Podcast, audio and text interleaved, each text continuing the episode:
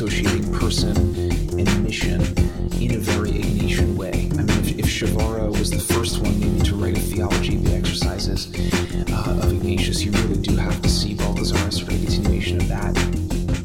And that's where the church begins. So the church is distinctively and essentially Marian. Now it's also essentially Petrine, but the point would be that the, the Marian faith is the beating heart of the church. Hello, and welcome to the Particular Good podcast. I said particular good, not particularly good. It's a name, not a claim.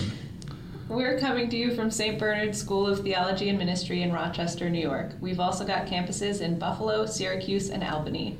We offer graduate education in all these places and anywhere in the world. All of our programs can be completed online. We also offer certificate programs in Catholicism and the Fine Arts, Catholic bioethics, and catechetical leadership. I'm Charles Hughes Huff, Assistant Professor of Sacred Scripture. I'm joined today by Heather Hughes Huff, Adjunct Professor of English Literature. Hello, Heather. Hello. Today we're talking with Matthew Kuhner, Dean of St. Bernard's and Assistant Professor of Systematic Theology, about the Swiss theologian Hans Urs von Balthasar, Matt's specialty. Welcome, Matt. Thank you so much. Great to be here. So, I, we're just jumping in. How did you first become interested in studying von Balthasar? So what was the draw there? Wonderful. Yeah. So I suppose it was a, a, thing in one way because my the whole theology department at DeSales University, where I went for my undergrad, was sort of entranced by Balthasar. Right. Dr. Larry Chapp was there, who had studied at Marquette, no Fordham, excuse me, and then Dr. Rodney Howsare, who studied at Marquette. They both had written on Balthasar for their dissertations. So Balthasar had sort of suffused the department, and I think I was learning Balthasar before I ever read him distinctively right because of that. So, so that was really wonderful. But then it was really through a, a personally like sort of guided study with a few other students that we did with both doctors, uh, Chapp and Howsare, that really kind of just entranced me particularly. I mean, reading his essay, Theology and Sanctity, I think was really what did it. Uh, that was really something. And of course, that's an essay that is short, it's readable, and I think it's saying something that not many other people have said, which is noticing sort of this bifurcation of theologians um, and saints in the more modern era, which is something we can talk about later. But I think that's something that's distinctive and, uh, yeah, just sort of captured me. Excellent. So, Matt, t- tell us more about who von Balthasar was. Uh, he was not a professor of theology, as I understand it. That's right. That's which right. may speak to the point you were just talking about. Uh, but what, where did he come from? What was his life like? How did he become, despite not being a strictly academic theologian, one of the most important theologians of the 20th century? Yeah, that's a great question. I remember, so, and, and just to be clear, though Balthasar was the one that I focused on, um, I more just try to swim in his mind, right? That's what I try to do. I'm not trying to master him in any way. I remember I asked, I, I wrote to Denys Turner one time, the, the Thomistic uh, British theologian. I said, you know, what would you recommend for a young student starting out in, in theology? And he said, you know, the two people that have impacted me the most were Chesterton and Thomas. And he said, for so many years, I tried so hard to get inside, right, or to get Thomas inside my mind. But then I realized that I just have to swim in his. And, and so that's sort that's of my, my, posture towards Balthasar. Um, and so him even doing a biography of him is just, it's just too much, right, to kind of get at. So he was 1905 to 1988, uh, and he was uh, Swiss born into a Swiss patrician family. I believe his uncle was a martyr or something like that, like something wow. really kind of illustrious in, in, recent history. A very cultured family. Uh, you can go see his uh, tomb actually, which is, is, is, beautifully, beautifully done. And but I think when, when if you're really trying to get at the essence of his biography. Uh, he really was someone who, from first to last, was enraptured by Jesus Christ. I mean, I think that is just suffuses all of his works um, he was one who was called. And he had an experience in the Black Forest where uh, he said, you know, the, the, the call, the mission that he experienced entered like a flash of lightning and this is sort of his major conversion moment, even though he was raised in a very sort of Catholic situation, or at least a, a Catholic formation. Um, yeah, that that kind of calling really became paramount for him, and I think that's what you really have to see entering into his works is is that sort of flash of lightning, as it were, where he has been just enraptured by Jesus Christ in the glory of divine revelation, and that maybe is what led him. So I don't I don't think he had a terminal degree in theology. Uh, he did have a terminal degree in Germanistic which is also something that's important to know about him. But he did uh, uh, turn down a uh, professorship at the Gregorian in Rome for the sake of being a university chaplain at the University of Basel in Switzerland. So that does tell you a lot about him. But basically, he was a retreat master. He gave retreats, uh, you know, according to uh, uh, Ignatius of Loyola, right, uh, and and the Jesuit Jesuitical method, and uh, and that's that's really I think the most important thing to know about him is sort of enraptured by Christ, and he reminds me in his work he reminds me a little bit of that that spolia Aegyptiorum, those words that they use to describe the early church fathers, where they're just taking up all the riches of these cultures and bringing them into the conversation and the meditation and the contemplation of Jesus Christ. It's similar for him. He'll bring in anything, right? He'll bring in it all, yeah. and it's all sort of bending towards Christ, as it were. So that's wonderful. I yeah. like the reason that I'm here is because I recently read the Threefold Garland, which is his meditation on the Rosary and I've been, you know, people tell you that he's so wonderful, and I've got a few of his books that I never got around to reading. And reading that book, um, I'm so struck by what you said, where you you're just trying to swim in his mind, um, because it's hard to summarize what he's even saying, mm. um, and. Uh, there's this moment in that book where he says something like, um, "It's not about getting people to memorize truths and be able to recite them. It's about experiencing them or something along those lines, which is makes sense with his biography from what you're saying. Um, he has this sort of cosmic vision that I've got. I've read this tiny book. It's like very limited, and he's written so much. But you you get this sense that. Um, he's addressing his ten- attention to a particular thing, but he has the entire cosmos in view, um, and the way that God operates through these particular things. So the, again, the reason I'm here is because that I've been so struck and um, my primary curiosity is when we were emailing, you said he changed your life. Um, so you said that you were reading him with like sort of with coursework with professors, but how how did that encounter with him affect you? Yeah, that, that's such a beautiful point about what he says in, in the Garland text. You know, he says explicitly that what entered his mind like a flash of lightning was not theology, right? It was yeah. it was the call from Jesus Christ, right? Personally, that kind of encounter. And and I guess one of the reasons that he he changed my life was along similar lines in the sense that I was not I didn't go through solely an intellectual conversion. You know, I think my my reversion to the faith or whatever, having been raised Catholic but not really practicing fully, um, was was really sort of a, a, retreat during high school. You know, and it was a very it was a total retreat where I sort of was hitting rock bottom in a number of ways, and so and then I began to read right, and then the intellectual stuff was trying to catch up with that initial experience. And so throughout my, my studies, I always felt like there was a risk. I really sort of bonded with people like Thomas A. Kempis and some of the fathers who noted the danger of intellectual study of the faith, mm-hmm. the dangers of theology, right? And, and the radical Aristotelians and the late medievals and all this kind of stuff, who maybe, I mean, maybe one way to put it is that they, they actually ended up turning the living God into a concept, right? The God of Abraham, and Isaac, and Jacob versus the God of the philosophers for Pascal, right? This this whole kind of dichotomy thing, and that was something that I always struggled with, and, and I haven't, I don't think I've gotten it nearly right yet. But I think when I read Balthasar, he helps me to actually see how theology and kind of that pursuit of that encounter can go together, right? That that actually theology is ordered towards the deepening of one's contemplation and doesn't lead away from it by allowing God to be conceptualized and therefore somehow mastered where the divine glory is sort of pinched out of the equation almost, you know. So I think I think that's certainly the, the one thing is that he sort of has helped me along those lines, um, almost therapeutically, as it were, to make sure that theology is not delimiting God, right?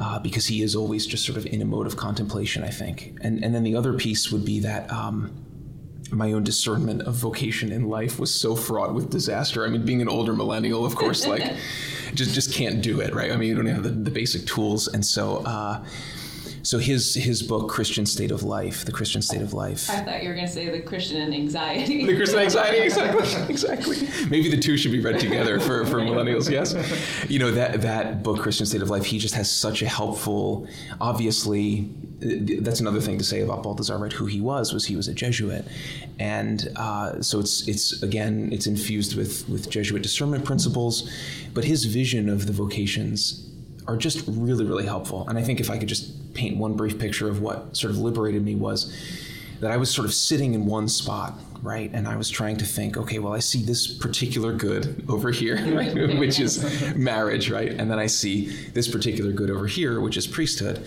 and I don't know how to choose. And it seemed like the weight of the world is on you, right? The anxiety, all that kind of stuff. And if I choose wrong, God knows what's going to happen, right?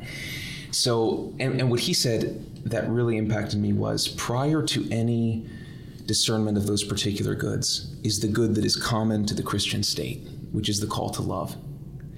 And that each of those particular states of marriage or, or priesthood or religious life, those are actually concretizations or particular goods within the more common good of the Christian state. And so he said essentially, I mean, if you want to discern, just make sure that you're living the common call, which is the call to love. And by love, of course, he doesn't mean a kind of saccharine or emotive reduction, he means the love of the cross, right? So that maybe is the best way to discern is just not to be worrying about where you're going to be, but actually attempting to live sanctity in the day to day here and allow that to sort of be cultivated in you. And therefore, it will become more clear um, as things move forward. So that was one piece that just, I think, so, and my wife would say that definitely saved my life um, and maybe hers as well. I don't know. So. That's wonderful. I, yeah, I think so many people try to zoom out and see the entire picture when they're making a choice that's going to affect them forever down the road when it's kind of impossible to do that. And you do get swept up into abstractions when really it's a choice in front of you like a person or an order or um, like a direct path is normally how those choices are made which amen. grounding that in love that's wonderful yeah so true so true and ignatius's attention to the interior movements too, because I had this sort of intrinsic mistrust or distrust of my of the desires that I had and various things. And of course, they need to be thoroughly discerned themselves. But I think the Ignatian principles really worked wonders, and so that's something that I usually try to bring into these conversations with students or other things as kind of an Ignatian inspired approach. Um, Father Tim Gallagher's books on discernment have been really helpful, and I find them very consonant with Balthasar's uh, recommendations along these lines. So that's great. That's yeah. wonderful. Thank you. Yeah. Um, I'm curious um, to bring it back, to, you know, to academic theology. Uh, and, sorry, oh, sorry. No, no, no, no. I'm derailing this. No, no, no, no. Not my point at all. I was uh, enjoying that very much, and I feel bad for uh, taking away the the really strong vibe and going straight into schemas. But um, I would like to understand where he belongs in this sort of a schema of 20th century Catholic theology with people like Karl uh, Rahner and, and so forth. A big and controversial question, yes. And, and I think in some ways, he, so 1905 to 88, right? So he was living in kind of the cream of the 20th century, lived through both world wars, Second Vatican Council, right? The, the whole bit. And, um, and then also the post-conciliar time too. He, he he sort of lived through, and in some ways, because of that, he really stood at the nexus, or, or at least in, in contact with several major themes of 20th century theology. So, just to sort of name a few of them, uh, one of his mentors was uh, Henri de Lubac, who was part of obviously the Ressourcement movement in France, you know, going back to the fathers, back to the sources in order to see what we can do today as we read the signs of the times, right? And just to learn from them and to kind of allow that to come forth. Um, he also was friends with Louis Bouyer, who maybe could be considered part of the liturgical and scriptural kind of renaissance that happened in the early 20th century and, and earlier, right? Um, and then he also was really good friends or, or was mentored by Erich Przywara, who had the famous debate with Karl Barth. And so Karl Barth is another kind of intersection that he's sort of uh, at the center of, um, as it were. And Karl Barth famously said that uh, Balthasar's book on his theology was the best ever written. So there's a way in which, and they were friends too. So they would, they would go see concerts together and things. They, they would live, they lived uh, in the same city, right? So uh, so, so there's a lot of, of sort of confluences there. And then, of course, as a founder of the journal Communio, uh, knew people like Ratzinger. He knew Wojtyła. There's a famous story that uh, uh, Ratzinger and Balthasar were praying together during the conclave uh, so that JP2 might be elected, right? So that Karl Wojtyła might be elected. So there's all these crazy kind of stories, right, of, of all of this. Yeah, seeing all those figures um, together is wild. Yeah, really remarkable, really remarkable. And then, of course, at the Vatican Council, he actually wasn't there. He was not a parateuser or an expert at the council, which is kind of ironic when we think about him as maybe one of the greatest Catholic theologians of the 20th century. But he was writing his magnum opus at the time, which maybe that God deemed it was a better use of his time. I don't know, but you know, but he was there, he was doing it, and uh, so yeah. So there's a lot of kind of intersections there, and I think you see all of those kind of lit up in his work. Um, and in all of those, he sort of takes them up and I think creates a unique synthesis in contemplation of divine revelation. Um, I think one of the things that is key for Balthasar that makes him so distinctive and maybe um, maybe was his greatest contribution in preparation for the Second Vatican Council was a kind of Christocentrism, right? That he really wanted things to be um, seen beginning and ending with the revelation in Jesus Christ, right? Personally.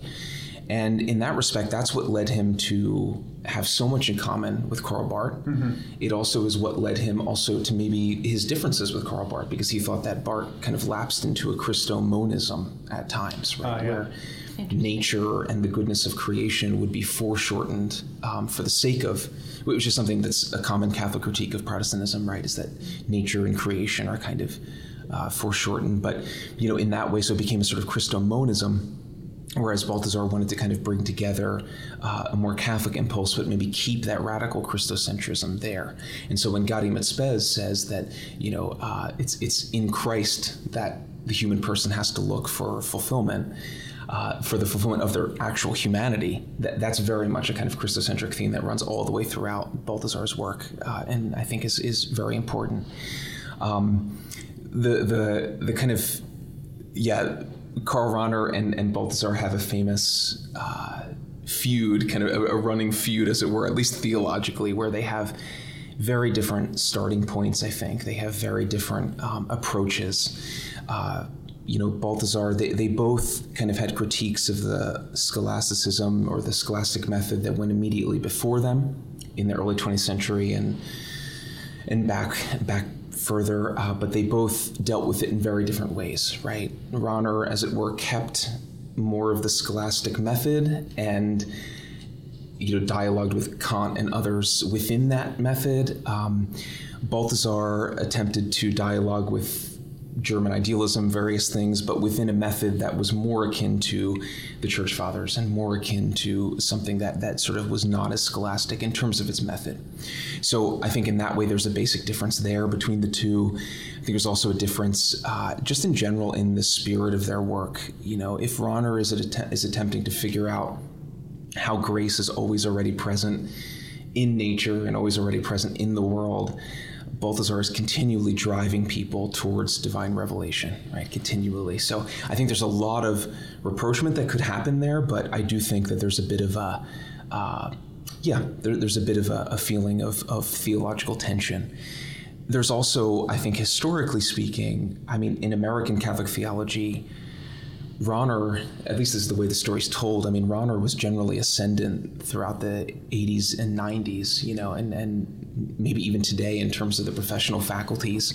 And Balthasar was sort of seen as this backwooder, artsy fartsy type of guy who wasn't a serious theologian, you know, all this kind of stuff. You read him, you generally get confused or overwhelmed. And it's maybe because he's not making sense, you know, all this all this sort of stuff, right? Um, but really, it was through the work of Father Ed Oakes and, and others. I mean. Uh, Balthasar sort of started making a comeback in the in the 90s, 2000s, and because of Ignatius Press, kind of publishing his works and things like that. So, you've really seen more of a uh, uh, a sort of tilting of the scales, at least in younger scholars, towards Balthasar. I think generally, not again totally, but generally speaking. And that's happening at the same time that you have this kind of Thomistic resurgence, where there's a move not so much again, uh, uh, you know, towards Rahner, but more towards the Thomistic commentators and more towards kind of the, the, the, the sort of Thomism of. Um, Aeterni Patris and various things like this. So now you have this. I mean, I think where the current debate sits is more of this sort of tripartite thing between the, the Thomistic resurgence, between Rahnerians and then between Balthasarians. You know, there's sort of this this tension between those three. And uh, as someone who went to Ave Maria for the PhD, I mean, it was definitely the Thomists and the Balthasarians kind of intention there, right? uh, which is was a lot of fun, and, and, it was just a lovely time. But uh, but yeah, but so that's some of the background, and um, and I will say that I think in terms of Balthasar's theological method because I think that's one of the keys. I think he's often dismissed because his method is not fully understood. Mm-hmm. He makes a lot of demands upon his readers. He he's just difficult. It's hard to find a point of entry for him, um, and I think in method. One has to understand that he really is attempting, you know, as you were saying, Heather, he sort of has sort of this cosmic vision. He's always attempting to contemplate the whole. And that's really frustrating because it's almost as if he has he's contemplating the reality and all of his work are almost like these lines sort of going towards the center right? He has this this word that he, he uses which in english maybe could be translated to infolding right? He's interested in seeing how everything infolds to the center and then unfolds back out, right, analogically and catalogically. So, so he's constantly sort of making reference to the Sorry, center. Analogically and catalogically. Exactly, analogically being, uh, you know, Anna being right up, mm-hmm. up, moving upwards from creation upwards, and then catalogically moving from revelation downwards. So that's sort of two I think he, he writes about this in Theologic 2, which is the third part of his trilogy. But in some ways, I think I find that that kind of schema, those two upwards and downwards movements, which I think some would argue are intrinsically part of analogy, more generally speaking. I think that sort of is really helpful to understand what Balthasar is doing at all times. He's always infolding and unfolding, right, from the center. And, um, and in that way, you know, if you're not, I think this is key, right? And this is maybe why I describe him as just someone who's enraptured by divine glory, is because if you're not seeing, if you're not contemplating alongside him, it's going to be a lot more difficult to understand what he's doing or where he's coming from. You know, he's not trying to sever off from the whole to give a complete package. He's contemplating and, and giving you lines of access. So he actually describes his work almost as walking around a statue, right, and getting getting a, a vision of it from all sides, um, mm-hmm. as it were, and pointing out, okay, here's the, the, the, slope of the shoulder here, here's the way the shadows fall here, or you know whatever else. And so, um, so that that's a really key part of his method, and because of that, his method, I think, is aesthetic. Right, it's something that is, is suffused again with a kind of um, paradigm of the arts um, in that way, and particularly that this is something that that is is more or less an interest of my work. Um, there's a German scholar who writes about the way in which Balthasar's method is fugal. It's kind of interesting, right? He, he, wrote a famous work, The Art of the Fugue, kind of talking about how some of Bach's fugues are like the height of Western music, right? This is really great. Um, and uh, the people in the office here really despise when I blast uh, the fugues and I always announce that it's a fugue day today, and everyone runs and hides. But nevertheless, so so. Uh, but but what's what's a fugue, right? You could say a lot about a fugue, but I think one of the points is that there, there's there's sort of the fugue is a whole, but it's made by kind of these resurgent themes that that double back on each other, that crop up again and again, that kind of you know come together and harmonize in really elaborate and complex ways.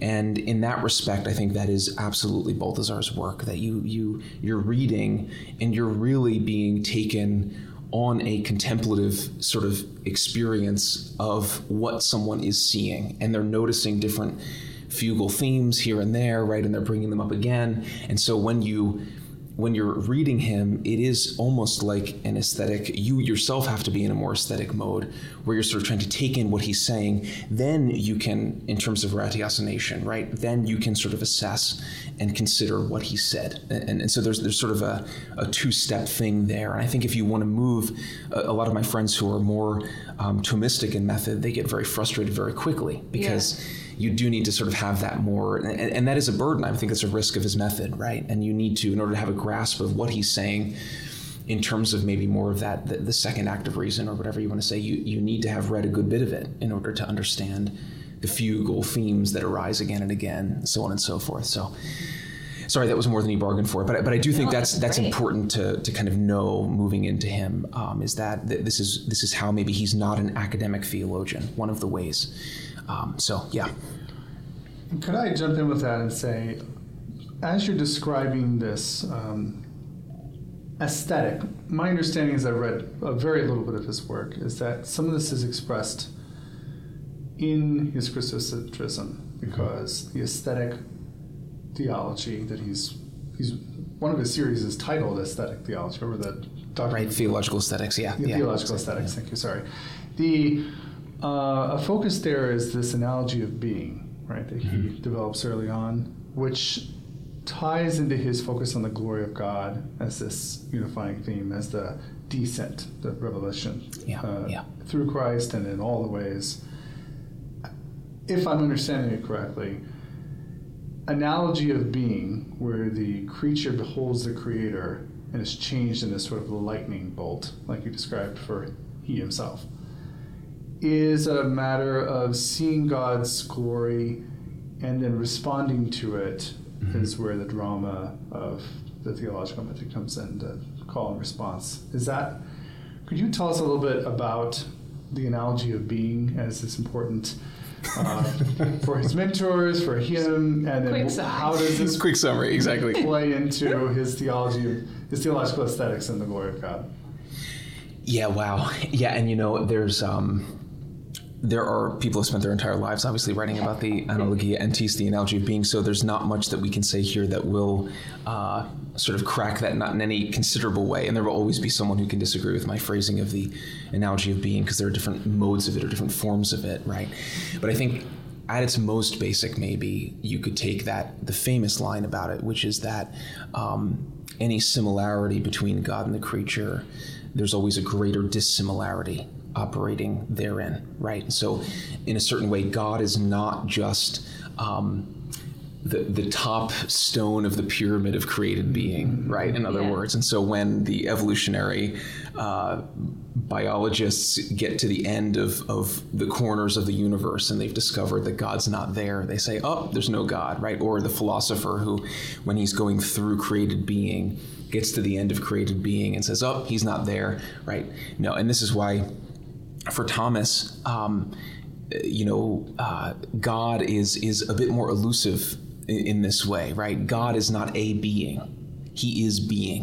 Mm-hmm. This is really interesting, and for and, and maybe w- one of the, the easy ways to talk about this is is the distinction between um, essence and existence. Well, this isn't easy, but but I think grammatically you, you can you can do it right where where um, you know Matthew is a man?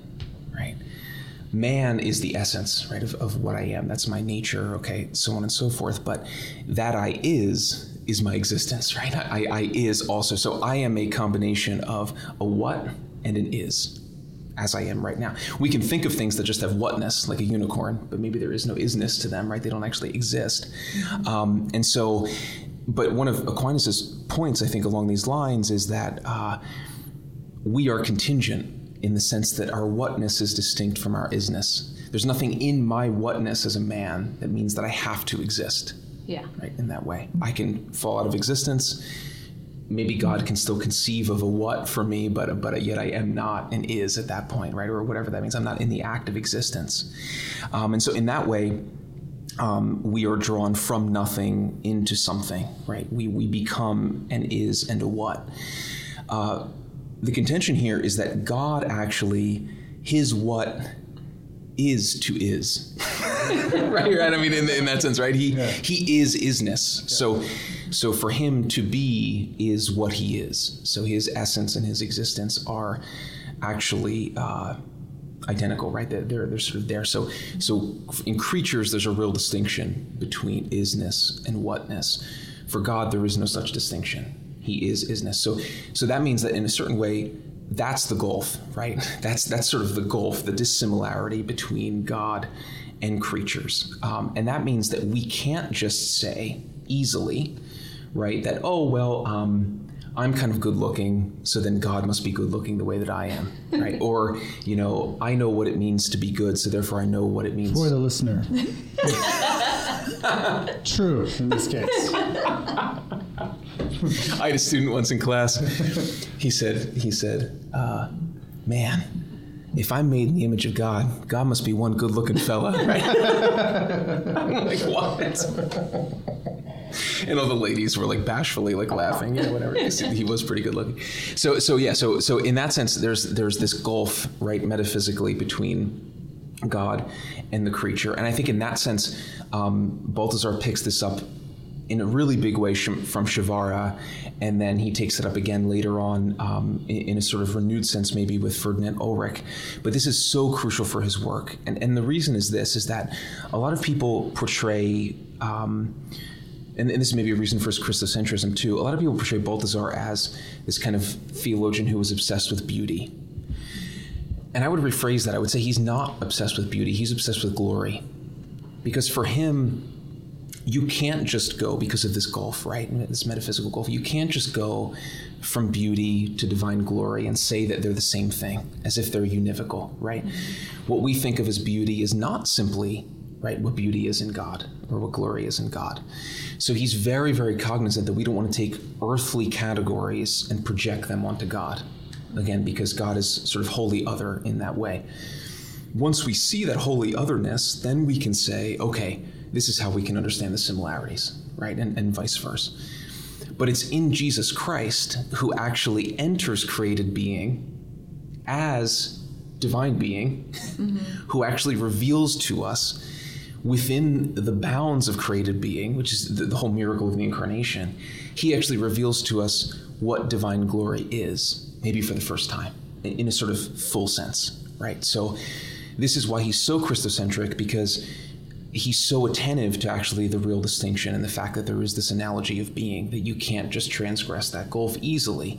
So this is why Christ is the one who comes to us, right? And he sort of leads us in what that is. Um, and so he really is the theologian, maybe, of glory not so much of beauty.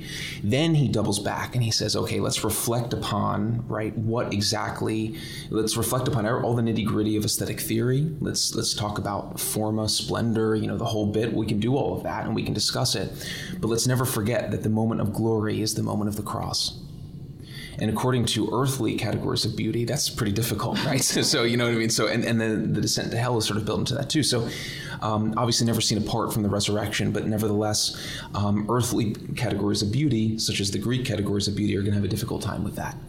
So as much as he's really interested in talking about how beauty, in our experience of it, can really be an access point to divine revelation. He's equally, or maybe even more so, uh, basically uh, saying, look, we have to be careful here because of that analogy of being. So, um, yeah. Now, and there's other ways of parsing this. I'm emphasizing the the uh, the dissimilarity a little bit because I think not many people get that with Balthasar. I think I think that's a little bit less emphasized than Balthasar. But um, but Barth, for example, responded negatively to the analogy of being because of the similarity part, um, is sort of interesting, right? So, so you can sort of take it different ways. It's it's a big concept because even though we our is and our what are not sort of just our whatness is not to is. Um, nevertheless, we are a what with an is, just like God is now, right? Just just like God is as well. So so even though there's a distinction, a real distinction for us between our is and our what, nevertheless we still have each of those, just as God does. So you can see sort of there's a, yeah. So. That's a constant double vision, the ascent and descent going on all at the same time. He's trying to cover both. That's well, I understand why it's confusing to keep up with him. Um, that's uh, so. I, yeah, I had yeah. wanted to talk about Mary's renunciation.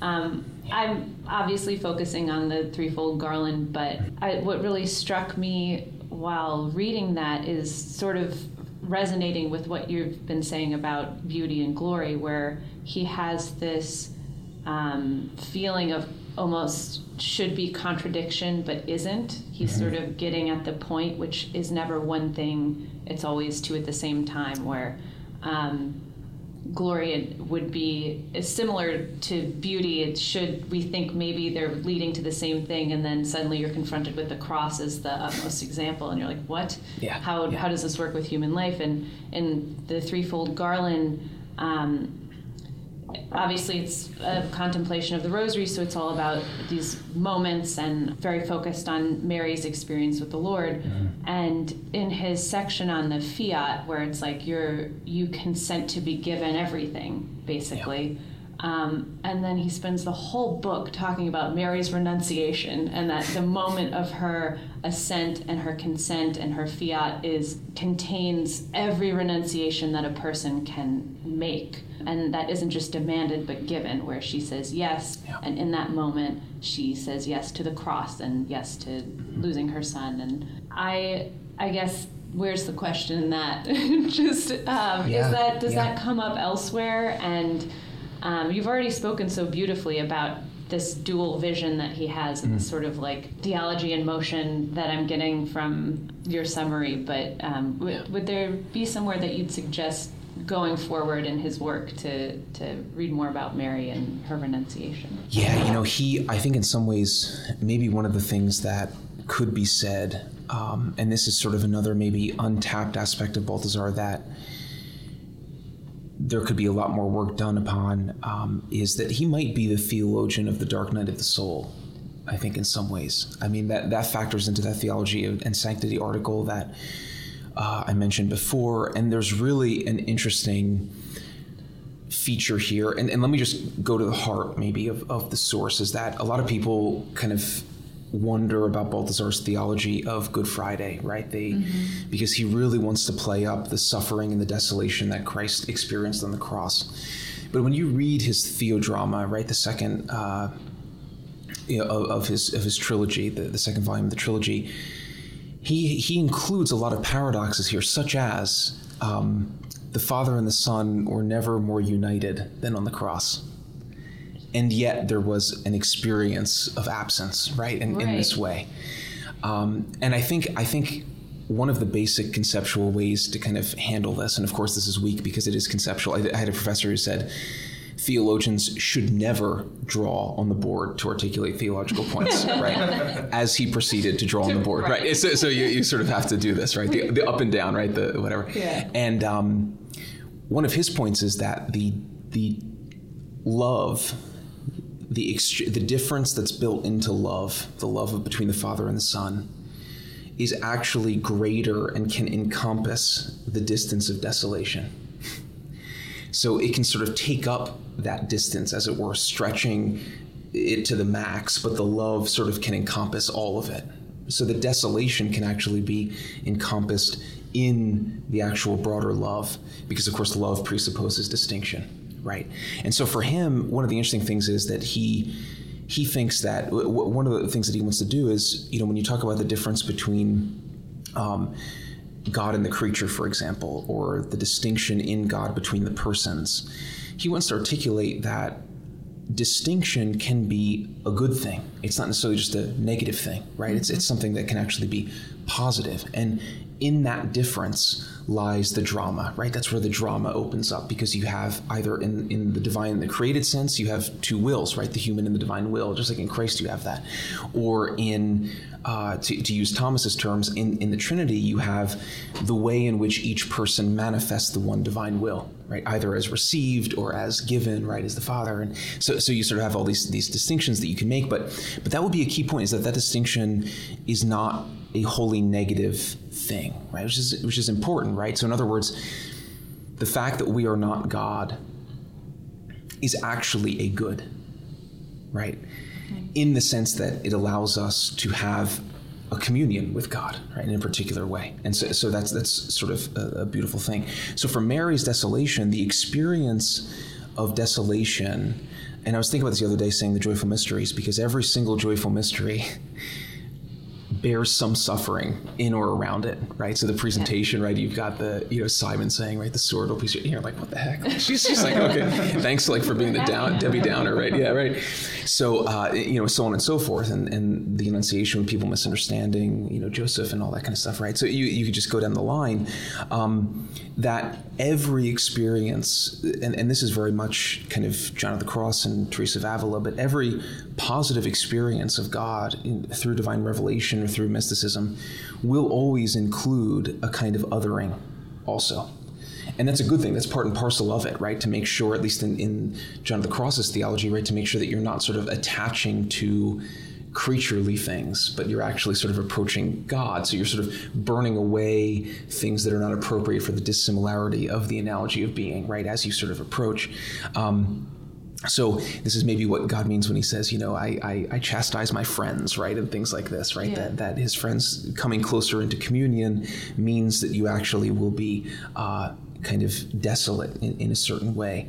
Um, but then, of, of course, sin enters the picture, and that adds a whole new layer of this, which. Uh, so not just metaphysically with the difference between creatures and creator or the difference in God, but the difference that comes in because of sin, which is a sort of mortal difference almost, as it were. And uh, in that way, you know, Balthasar was very keen on the fact that um, the saints, particularly Mary, participate in Christ's suffering on the cross and the desolation that he felt, because that desolation was was sort of not just the, the distinction between his human nature and the divine nature on the cross, but it was the distinction that was wrought by sin, right? He suffered sin. He became sin on the cross. And what does that mean? I mean, in some ways you could say it means that he was he became the separation affected by sin, right? Because sin separates you from life, right? Separates you from God. So um, so profound stuff, but he, but the saints really do he thinks participate in this and because he sees kind of the saints almost as a as an unfolding of revelation he thinks that one of the things that needs to be done in modern theology is to take a look at people like he wouldn't have said Mother Teresa, but now we can say Mother Teresa. Mm-hmm. You know, to look at St. John of the Cross, to look at Teresa of Avila, and actually not only think about what their experience says about the weakness of their created nature, but actually look at that experience and say what it tells us about, or, or contemplate what it tells us about Christ's own suffering on the cross. Because clearly he's allowing his saints to sort of participate in that desolation both as created, but also as one sort of affecting some kind of redemption from sin and participating in that, making up what's lacking in the sufferings of Christ, you know, in terms of the head and the body. Um, so yeah, so I don't know. That, that's just a, a, a, reflection, but I think that's you'll find that all throughout his works that that union involves differentiation, hence the drama and so you can have a union, right? So, so just having the dark night of the soul or having desolation actually doesn't mean that you actually are far from God, or you know what I mean in, yeah. in that sense. Just like the immense abandonment of the Son on the cross does not mean that he no longer is consubstantial with the Father. This uh, reminds me of the Apostle Paul, like you just cited this. Um, making up what is lacking in the sufferings of Christ is yeah. Paul's uh, stance on his own suffering. What you said about union and dissimilarity reminds me of something like Romans 6, 6, 7, and 8, which is not only about the suffering, but about I'm buried with Christ, I'm raised with Christ, says Paul. But then also you plunge into Romans 7, where he says, uh, I can't do all that I wish. Mm. Uh, whatever he's talking about there is angst in Romans 7, it's quite clear. yeah. And then he moves into Romans 8, which is a more realized eschatological stance on the love of God for the saints. And reading those things, uh, reading those chapters, it's sort of hard to hold them all together. Mm. But I sense that this back and forth, this union, this similarity, this embrace of the love of God, but embrace of union with Christ in suffering, and then continually being reminded of one's own lack is uh, part of what Paul's doing here too, right? That's beautiful. That's so beautiful. Yeah, and maybe Balthasar provides a helpful kind of key for those passages because he, he is. I mean, if there's one thing that you could say um, about Balthasar's method, in addition to what's been said, maybe the next most important thing is that scripture is everywhere, right? It's all scripture, I mean, all the time. And scripture scholars object, maybe like yourself would. I mean, I don't know. Let me know as you read more of him. Uh, sometimes they object as to how Balthasar is using scripture, but he's using it as a theologian, as yeah. you've commented privately, you know, in our conversations. And I think. Um, one of one of the keys there, and maybe this is maybe the summary because I realized I was rambling a little bit, but I think one of the one of the key summaries is that there can be a certain view of the mystical ascent um, in Catholic spirituality where there's the burning away of your own attachments and the entry into eventual union, where there's something like a kind of unitive bliss that might occur even here, that kind of rapture, right, mm-hmm. or, or whatever. And Balthasar doesn't dispute any of that. But what he says is it's precisely at that height of union that in fact Christ might ask you to share his suffering at that point. So, in other words, just because Mother Teresa was going through the dark night of the soul, you can't just chalk that up to the fact that, well, she still had earthly attachments, right? And all Right, that stuff. yeah. It might, in fact, be that she was fully purged and she was kind of living the life of what we think of as a saint at that point. But for the salvation of the world, God was asking her to undergo these sufferings, reparative sufferings, right? So on and so forth. So it's not, in other words, it's not so platonically simple, right? Where, where it's this it's this naked ascent that opens up into the pure vision of God, of course, because God Himself, right, embarked on a descent. Mm-hmm. And that's key, right? And then the ascent happened, but the descent was for the reparation of sin, and we still live in the era, right, or the age of Christ, right, where that that sin is being atoned for by the head and by the body. So, so I think that's one of Balthasar's like schema things that he's trying to do is trying to get us out of that simple Platonic ascent, not disputing the general framework, but to say it, it, Christ makes this a bit more complicated. And Yeah. sin. Right, right, exactly, yeah. Um, that's the same vision he sort of has for the church in the threefold garland where he says um, at one point like if you forget your true identity as the the true church the body of christ. You like you can't treat your failings as if you're just a normal institution. That's that's not how you should think about it. But then he goes on to say that the the true glory of the church is when she perse- is persecuted and when she uh, is like humiliated in the in the world. Like that's the glory of the church. So it's this you can't there's like it's hard Amen. Amen. Oh, that's beautiful. That's beautiful. Yeah, and there can be a danger in the in us thinking that the glory of the church is the institutional glory of the Right. church or whatever. You know that type of yeah. But he flips it every time you're you hear like don't treat yourself like a normal institution where you have to enact policies to fix the problems that you have and whatever under mm-hmm. human power and you're like well the church is kind of messed up like maybe you should think about uh, doing a little bit more and then immediately following. He's like and the glory is when you're suffering and humiliated in the world. It's like oh, okay.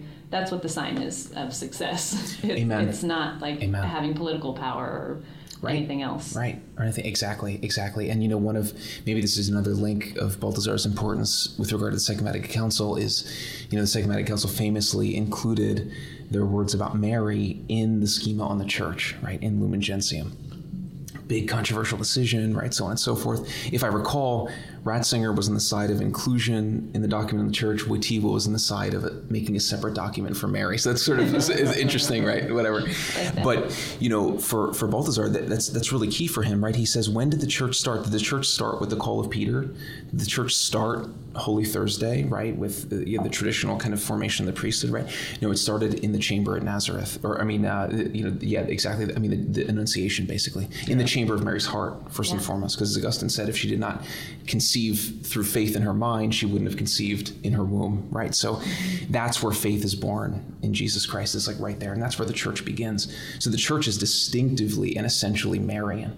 Now it's also essentially Petrine, but the point would be that the Marian faith is the beating heart of the church, and it comes before the Petrine. So you can't, in in this sort of whatever interim space between the parousia and, and the resurrection and the ascension, you can't just slough off the institutional side of the church, but you also can never mistake the, as he calls it, the scaffolding for the heart.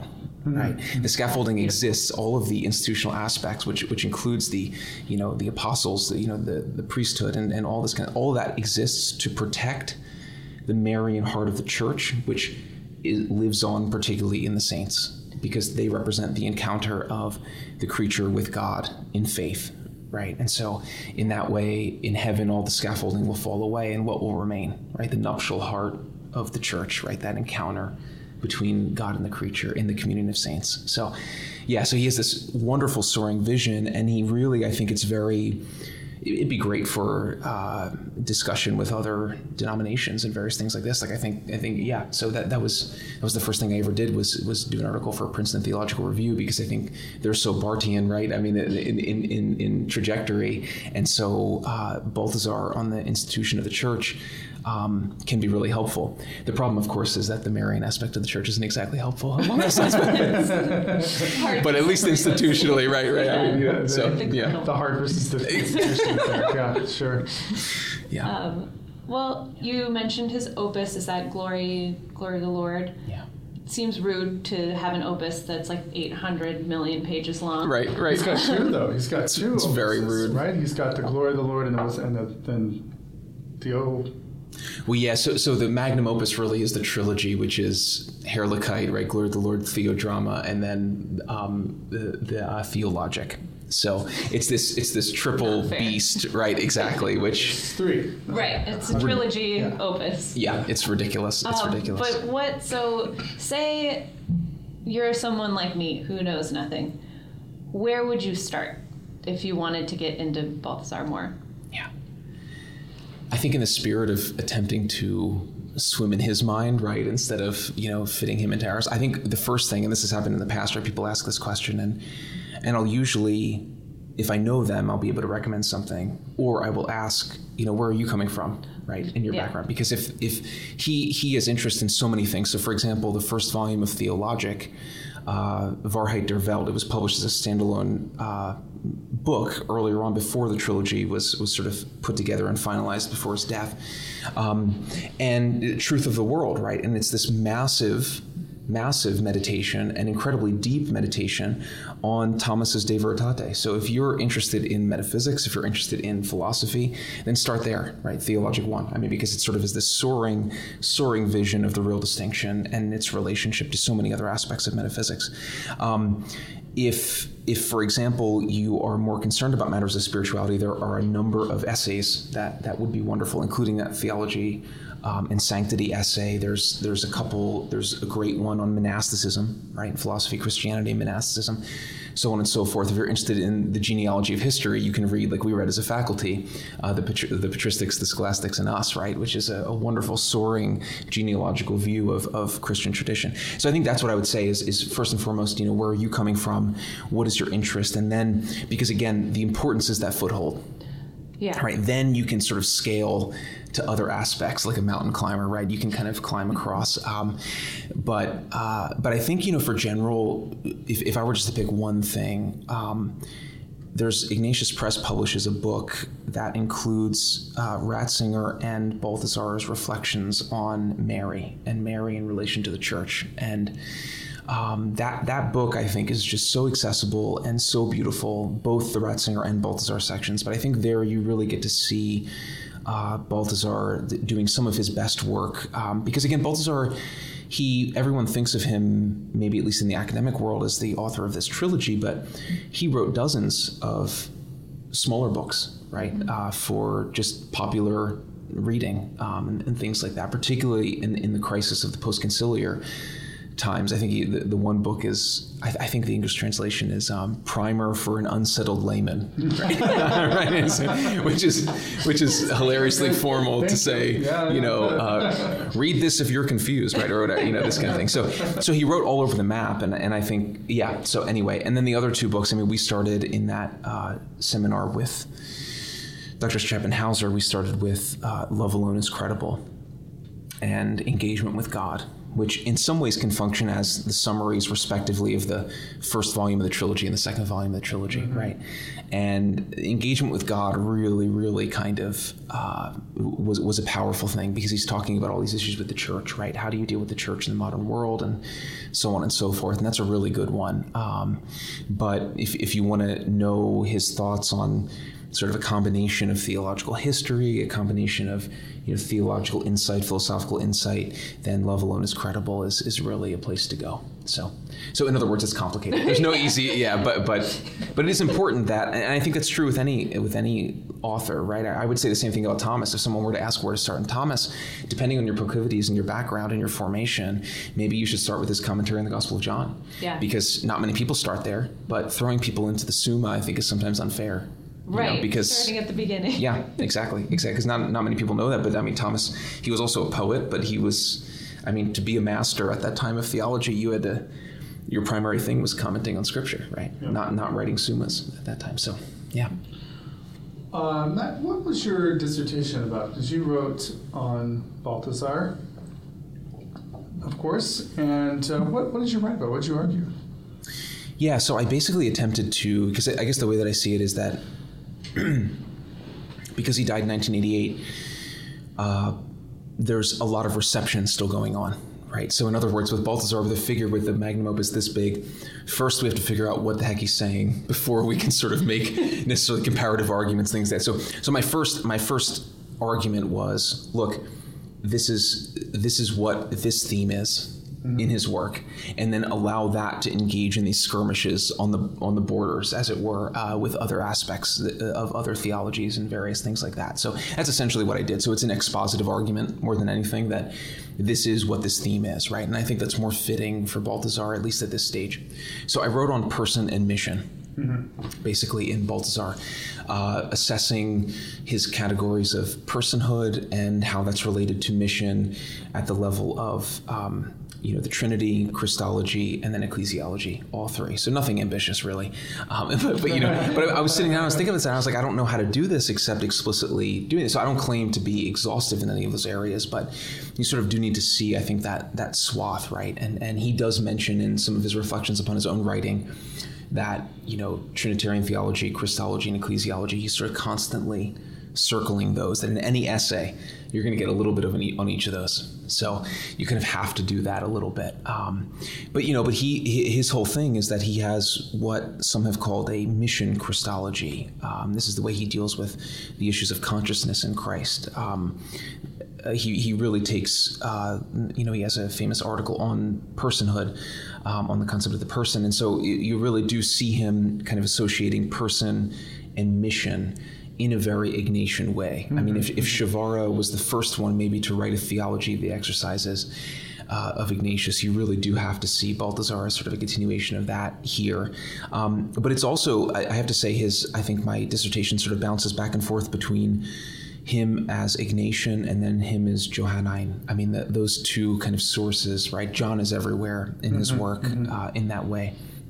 Um, yeah, so founded a community focused on Johannine Exactly. Uh, spirituality in a certain way, right? That... Right. Johannes Gemeinschaft, he founded this. So he, so a number of things. You know, he had the Johannes Verlag, which is the the publishing uh, company that he started, um, and then the community as well, which he founded with Adrienne von Speyr, which is another essential thing to know about him is his friendship with Adrienne, right? And the fact that she was, I mean, she came into the church under Balthasar's uh, guidance and really began to have uh, mystical experiences of sorts. You know, be it. Um, you know, she would she would have she would experience locutions, visions, uh, and then she would be dictating kind of and, and Balthasar would be like sort of writing down what she was saying and it would become works right? Books and things like this right? So she um, and I encourage anyone uh, you know because everyone has an opinion upon Adrienne and, and the relationship between Balthasar at least at least anyone that knows a little bit about Balthasar um,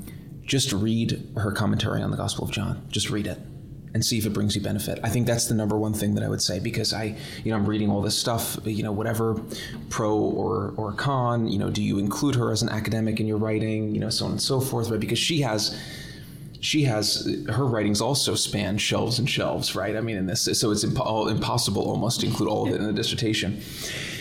But nevertheless, um, just reading her was so. I remember, you know, at a diner eating a you know breakfast you know at the counter and just reading this commentary on john and just being so blown away. I don't think i finished the breakfast right? Because it's just so incredible. It's one of these she's one of these authors where you sort of have to stop after every paragraph and just say mm, and just like savor it you know? So, um, but that's that's another essential thing, and, and she had experiences of of John and Ignatius, you know, that that were very powerful.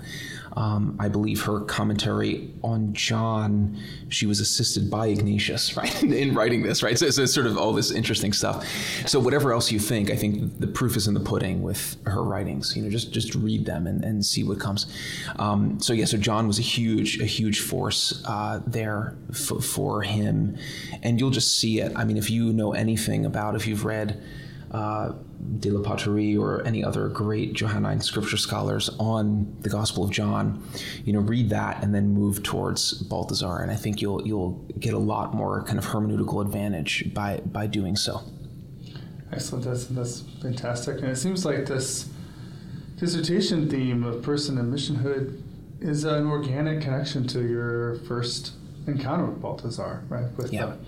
uh, um, your own sense of mission, your own sense of spiritual direction that was so charged. Is that fair? I have this theory that uh, everyone actually writes about themselves for their dissertation, which is why That's it. about, uh, That's it. place start. Just saying. I, I think it's true. I think it's true. Right. Just like every uh, psychologist is trying to just figure themselves Yeah. out. Right? You know, yeah, yeah, yeah, If right. you Exactly. didn't know, uh, Dr. Hughes Huff wrote about punishment for his dissertation. yeah, that's that's pretty important for me. Yeah. Uh, yeah so this theory.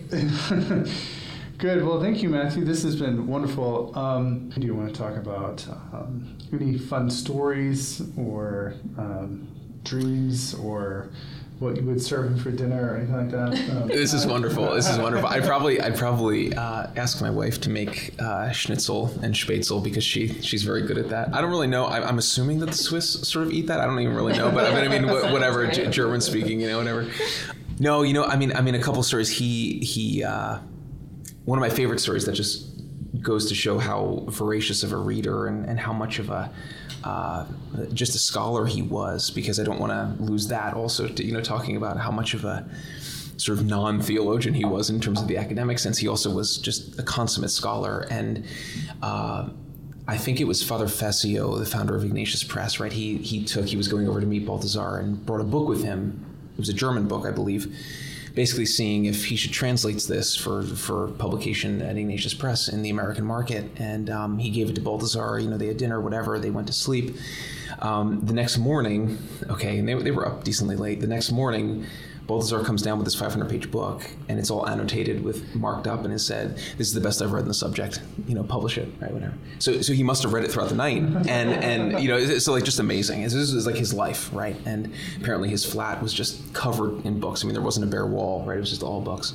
Um, and he really, I mean, I think in, along those lines, um, he really did such good for academic theology, maybe by virtue of being apart from it a little bit. I, th- I think that that gave him perspective. It allowed him to uh, say things that maybe the academic guild wouldn't allow him to say, but I think things that maybe theology in general needs to hear said, right, um, along those lines.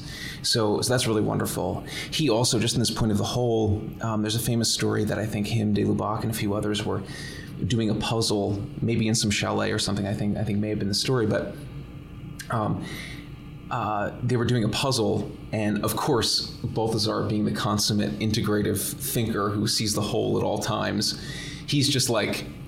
doop, doop, doop, doop, doop. done, like done, in in a moment. You know, he could just do one of these puzzles. So so, um, This is why you're drawn to him. Fair, yeah, I can see that. There you go. There you go. Amazing. Amazing. So so was he. Though I'm assuming he found them boring because he was so good at them. He was just moving on, you know, whatever. And then the other the other famous thing that, that people relate about him, which is really cool to know, is that he he gave away his stereo system towards the end of his life. Um, and when he was asked by it, he should have said very bashfully, right? Because he was a very, very unpretentious person. Uh, he said, uh, yeah, well, I, I, I read the scores in my mind and I can play them on the piano all memorized. Um, and I can also hear them, right? And so, so he just knew all of Mozart, all of Bach, right? He was just so, it just was one with him, you know, in that way. So Henri de Lubac, I think, called him the most cultured man of Europe while he was alive. So he brings all of this to bear right upon everything that he does. But I think that's what draws me is is that he's the most cultured man, perhaps, of his time, and at the same time, he was so radically enraptured by Jesus Christ, and all of that was allowed to kind of move towards his Christian faith and to be actualized in it. Um, so I do have a feeling. I think I think the more that people scratch the surface with Balthasar, the more that um, the more benefit people will get from him. So Fantastic. yeah. Well, thank you very much, Matt. Yeah, thank you. We are very pleased to have talked with Matt, and just want to remind our listeners that this is the Particular Good podcast. Ah, no. Just one question: Does the particular good podcast participate in the common good podcast? Like, is that is that like a you know higher one or something? Yeah, yeah right, right. I mean, still evaluating whether we care about the common good. Love it. Good sampling of these particular goods. Particular good, not particularly good. It's a name, not a place. Terrible.